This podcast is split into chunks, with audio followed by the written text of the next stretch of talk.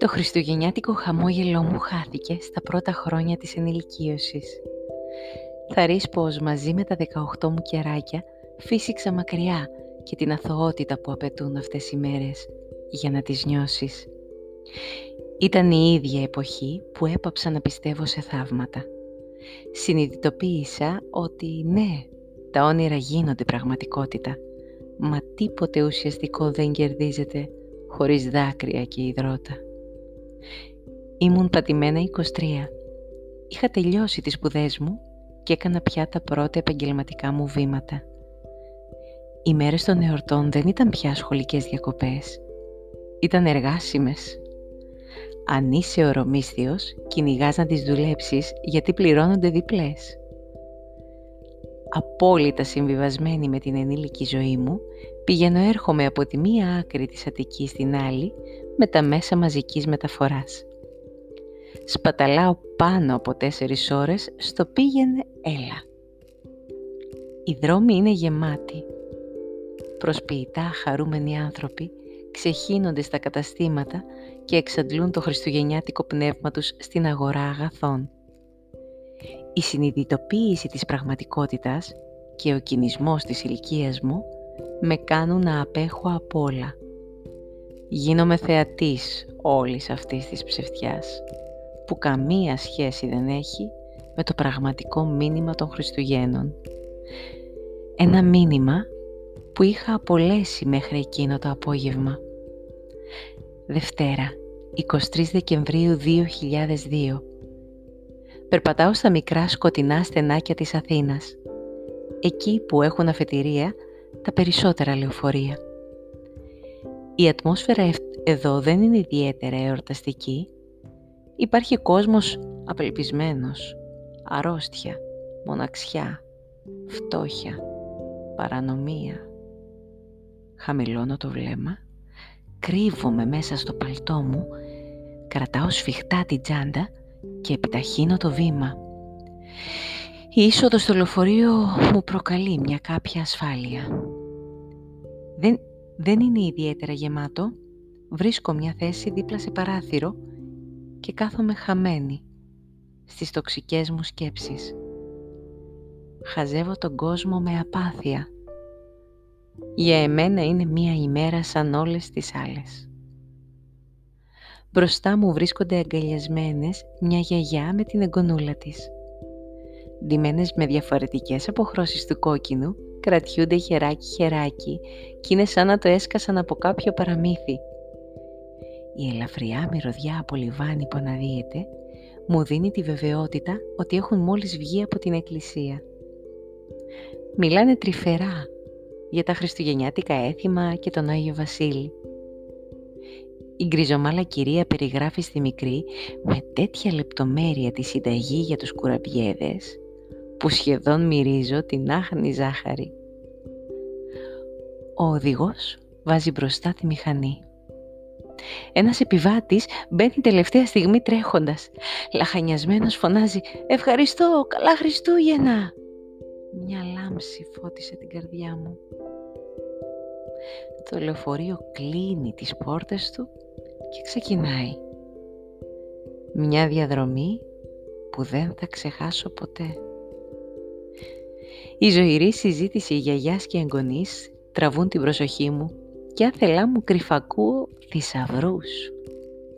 «Πόση ώρα θα κάνουμε γιαγιά» «Μέχρι να μάθεις μια προσευχούλα που θα σου πω, θα έχουμε φτάσει». «Αλήθεια, τόσο γρήγορα, ποια προσευχή» «Αγάπη να μου δώσεις σου ζητώ, από την άδολη, εκείνη τη δική σου» να την κερνώ στον διαβατάρι, στον εχθρό, στον αρνητή σου. Να μην τη λογαριάζω, καν να μην μετρώ αν εκείνος που την παίρνει την αξίζει. Να τρέχει όπως η βρύση το νερό, που όλο χύνεται και όλο αναβλύζει. «Ω, είναι δύσκολη καλή γιαγιά, πώς θα τη μάθω» θα σου τη λέω συνέχεια μέχρι να φτάσουμε. Κάπως έτσι έμαθα κι εγώ την προσευχή που μου άλλαξε εκείνα τα Χριστούγεννα. Ίσως, ίσως και ολόκληρη τη ζωή. Ο δρόμος για το σπίτι ήταν μακρύς. Παράνομα παρκαρισμένα αυτοκίνητα κάνουν πολύ δύσκολη τη ζωή όσων μετακινούνται με τα λεωφορεία.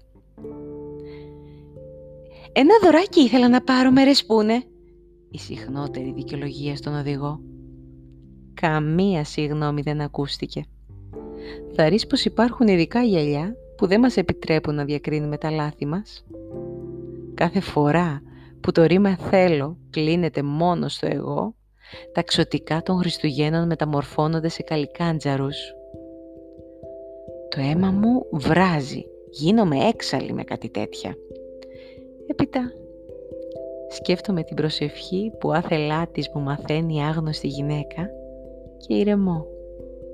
Βυθίζομαι στα λόγια της και ψάχνω απαντήσεις.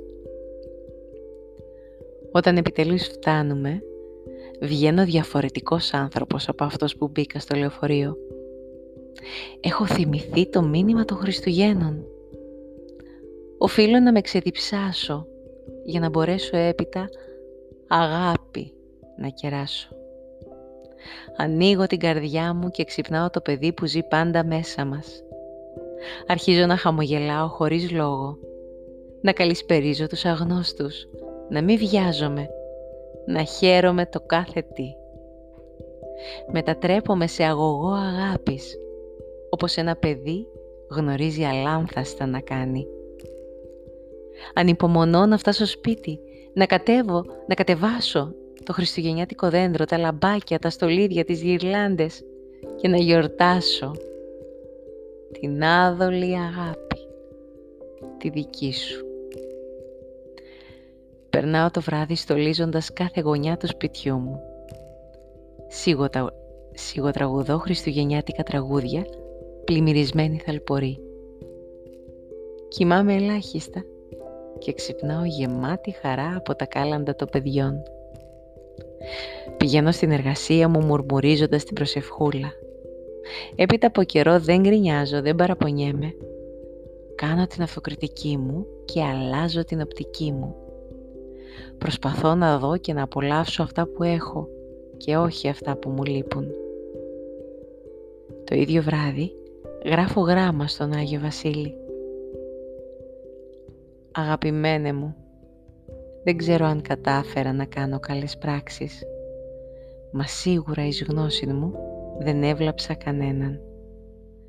Παλεύω να βγάζω τα εγωιστικά γυαλιά μου και εκτός από λέξεις να κάνω και ενέργειες συγγνώμης όπου αντιλαμβάνομαι ότι σφάλω.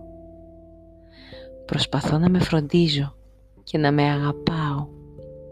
Κάνω συχνές επαναλήψεις και κλείνω το ρήμα θέλω σε όλα του τα πρόσωπα. Μου υπενθυμίζω να ακούω τα θέλω και τα δεν θέλω μου, δίχως όμως να κοφεύω στον άλλον. Κάπως έτσι ανοίγει η κάνουλα και η αγάπη τρέχει, όπως η βρύση το νερό που όλο χύνεται και όλο αναβλύζει. Δεν θέλω δώρο. Θέλω μονάχα να μου επιτρέψεις να πιστέψω πως φέτος κατάφερα να γίνω έστω, έστω μια τρίχα περισσότερο καλύτερος άνθρωπος. Σε ευχαριστώ για όλα όσα έχω. Σ' αγαπώ και θα βρίσκομαι για πάντα στις υπηρεσίες σου.